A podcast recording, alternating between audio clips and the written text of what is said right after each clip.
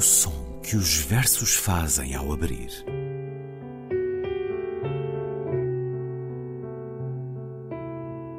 Se leio um livro e ele torna o meu corpo tão frio que fogo nenhum o pode aquecer, sei que isso é poesia.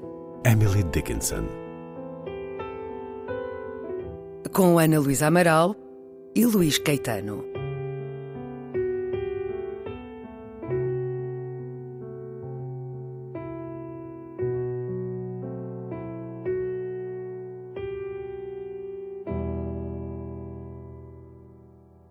The night is darkening round me, the wild winds coldly blow, but a tyrant's spell has bound me, and I cannot, cannot go. The giant trees are bending, their bare boughs wade with snow. The storm is fast descending, and yet I cannot go.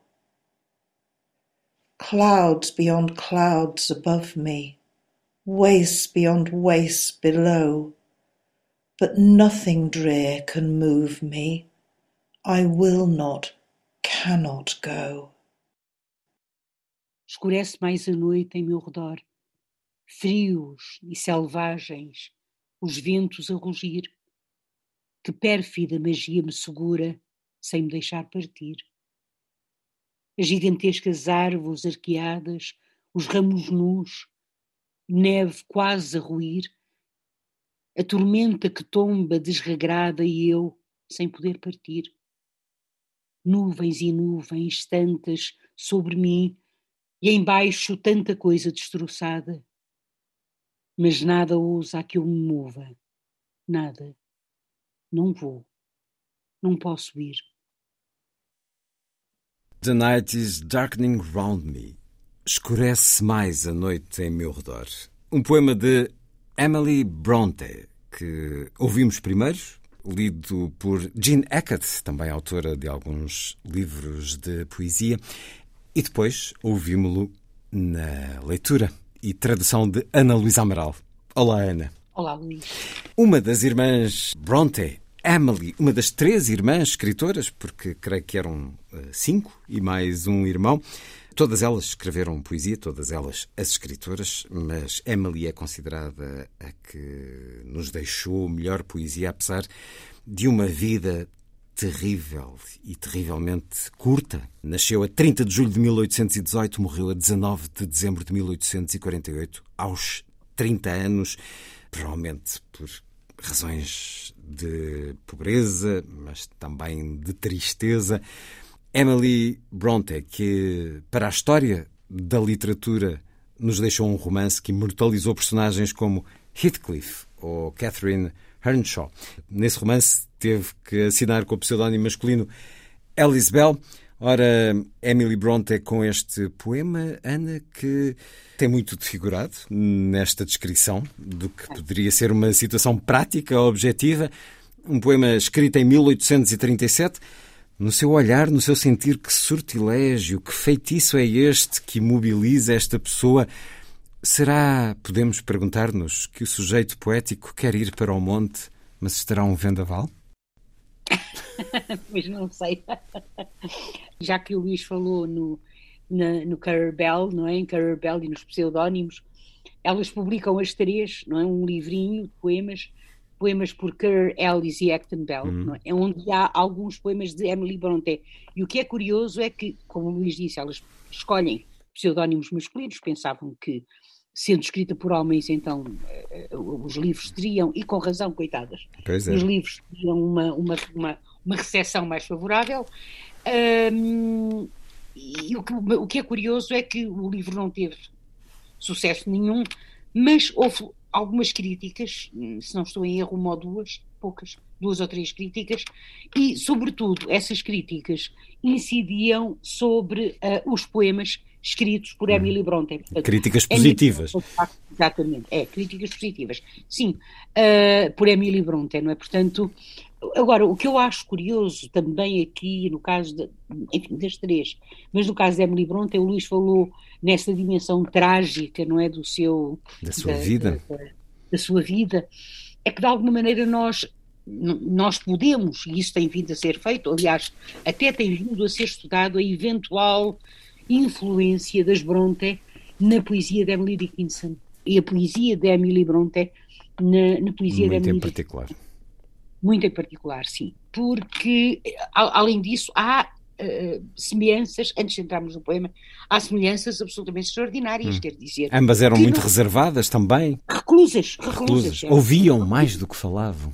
Além disso, tinham as duas uma constelação familiar muito parecida. Emily Dickinson hum. e Emily Bronte, não é? Uh, portanto, a forma como os pais se relacionavam, ou seja, um pai muito rígido, muito austero, a mãe uma pessoa quase ausente, praticamente. Enfim, isto não é, repare, estamos em meados do século XIX, não é? Uhum. Mas uma mãe quase ausente, uma mãe praticamente quase ausente do ponto de vista afetivo. Quer Emily Dickinson, quer Emily Bronte, se estavam fora de casa, sofriam imenso com as saudades. Isto é curioso, não é? Porque não conseguiram que Emily Dickinson ficasse em Mount Holyoke, porque ela teve que voltar. Eu estou a falar nisto justamente por causa da questão da reclusão, não é? É que quer Bronte, quer Dickinson, a reclusão em si, ou melhor, a reclusão em si pode ser um sinal também de pudor, de algum pudor, de alguma uh, contenção relativamente ao social. Hum. E isso era perfeitamente esperado das mulheres. Claro, claro. Ora, pois, mas a questão é que quer uma. Que é mais acentuado. Levam isso a extremos. Sim.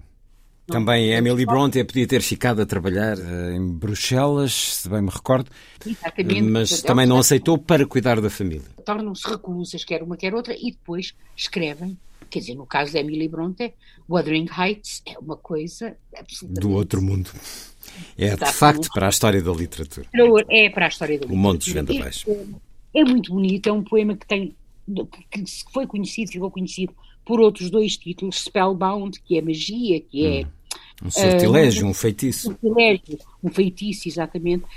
E ainda November 1837, novembro de 1837, que... Que é o momento em que é escrito. Exatamente, o momento em que é escrito. Ora, é um poema que tematiza, e a razão pela qual ele é escolhido, eu escolhi, tem a ver com o facto de ele tematizar, ou melhor, de ele escolher temas que são muito caros à poesia da Emily uhum. Bronte, é a dor, a perda, a frustração, uh, neste caso, a morte também, o perigo, o terror. Eu acho que é um poema terrífico, de encarceramento. Sim. Entre o voluntário e o imposto. No fundo, como é essas vidas de que estávamos a falar, tanto dela como de Emily Dickinson mas de alguma maneira este spellbound, não é? A pérfida magia, que eu traduzi assim, mas que no fundo é um pérfido sortilégio, não é? Hum. Que sortilégio me segura sem me deixar partir. Portanto, e há aqui, de facto, como, como o Luís disse muito bem, não é? Um, um, um duplo movimento. O movimento uh, de um sujeito poético que deseja partir, mas que não é deixado partir, mas ao mesmo tempo também a dúvida instala-se. E seja, lá no fundo, lá no fundo, ponto, ele quer ficar. Até que ponto é que ele não quer ficar, uhum. não é? Uhum. Mas não quer ficar em que circunstâncias? Numa noite que escurece, as imagens são terríveis. Os ventos, as árvores. Normalmente as árvores são, isto de repente lembrou-me, realmente a poesia e a conversa é como as cerejas, lembrou-me Blake, porque em Blake, por exemplo, uma árvore, a tree, uma árvore tem um, um simbolismo positivo mas um conjunto de árvores, ou seja, uma floresta, já tem um simbolismo negativo, não é? Porque a floresta uhum. fecha, oprime. encarcera, oprime, justamente. Ora, é isso que acontece aqui. As gigantescas árvores arqueadas. E então é como se, como se elas fossem quase humanizadas, não é? Os ramos nus, a tormenta, uh, isto nas duas primeiras estrofes, não é? Primeiro os ventos, a noite que escurece, os ventos que rugem, as árvores, os ramos uh, os ramos nus, ou seja, esta ideia de desproteção, hum. de total uh, desproteção. A neve quase a ruir dos ramos, não é? Portanto, a neve que está quase a cair, a tormenta, a tempestade. E depois, no último poema, realmente, eu, eu acho no último que, verso. que, desculpa, a última estrofe é uma estrofe terrível, porque, repara, em inglês, clouds beyond clouds above me, wastes beyond wastes é below. É muito descritivo. É, Nós imaginamos este cenário. Estas nuvens e nuvens tantas sobre mim e embaixo tanta coisa destroçada, tanta. Portanto, é como se. E há um poema de Emily Dickinson que é A Pit, começa assim: A Pit, but é que é sobre um poço e a ideia é um poço, mas sobre mim o inferno e debaixo de mim o inferno e todavia um poço, não há como escapar, digamos assim. E então esta ideia de encarceramento, esta ideia de que tudo aquilo que está por cima, não é? É igualmente, e o que está por baixo são, igual, são igualmente aterrorizadores, encarceradores, símbolos de fechamento e de paralisia, como disse, um, está presente neste poema, não é? E depois, do ponto de vista musical, é um poema belíssimo. Agora, o final dele, não é? I will not, cannot go. Ela não diz só, nas outras duas estrofes, ela diz and I cannot, cannot go, não é? Sem me deixar partir. E depois, and yet I cannot go. E todavia eu não consigo partir, não consigo ir. E o último verso é I will not, cannot go. E este I will not. É perentório. Eu não vou. Eu não vou. Eu não posso partir. Mas partir de onde? Sair de quê? E agora não sabemos. Pode ser uma crise existencial, pode ser um amor, como vários, uh, uh, vários críticos uh, leram sugerem. este poema, sugerem, não é? Este, este spellbound que sobre ela, sobre este sortilégio que sobre ela pesa, não é? Já estivemos com certeza, qualquer um de nós, qualquer uma de nós, numa situação parecida, não é? Por exemplo, não é? Um, o desejo de sair, o desejo de partir, o desejo de libertação. Sim. E ao mesmo exemplo, tempo. E ao mesmo tempo. Tudo aquilo que nos prende. Aplica-se a muita coisa na vida, a muito do que todos nós já passamos e é por isso que é tão universal também e tão sentido a esta como distância. Como todos os grandes poemas. Como toda, toda a grande poesia. Emily Bronte, hoje no som que os versos fazem ao abrir, os poemas escolhidos das irmãs Bronte uh, estão publicados numa seleção num livro da Relógio d'Água de 2014, com a tradução de Ana Maria Chaves. E nós vamos terminar, Ana, com, e porque sublinhou esse caráter musical, o compositor estónio Tono Korvitz compôs eh, as Morland Elegies, música coral deste compositor nascido em 1969. Um dos momentos desta obra é precisamente The Night is Darkening Round Me, de Emily Bronte, que nós uh, vamos escutar uh, num certo a terminar nas interpretações da mezzo-soprano Marianne Terna, com o Coro de Câmara da Filarmonia Estónia e a Orquestra de Câmara de Tallinn, sob a direção de Risto Jost. Emily Bronte, a terminar a emissão de hoje. Ana, voltamos a encontrar-nos na próxima semana. Luís, muito obrigada. Até para a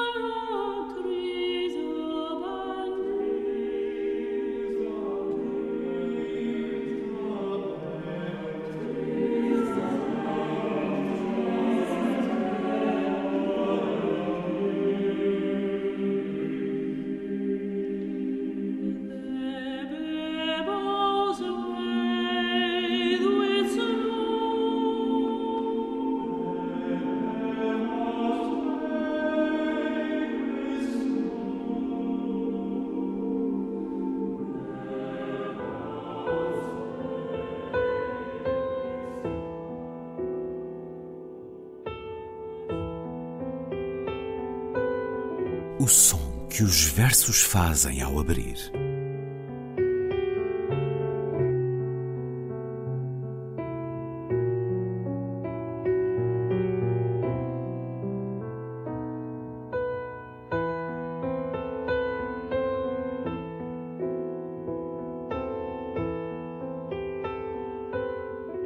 Com Ana Luísa Amaral e Luís Caetano.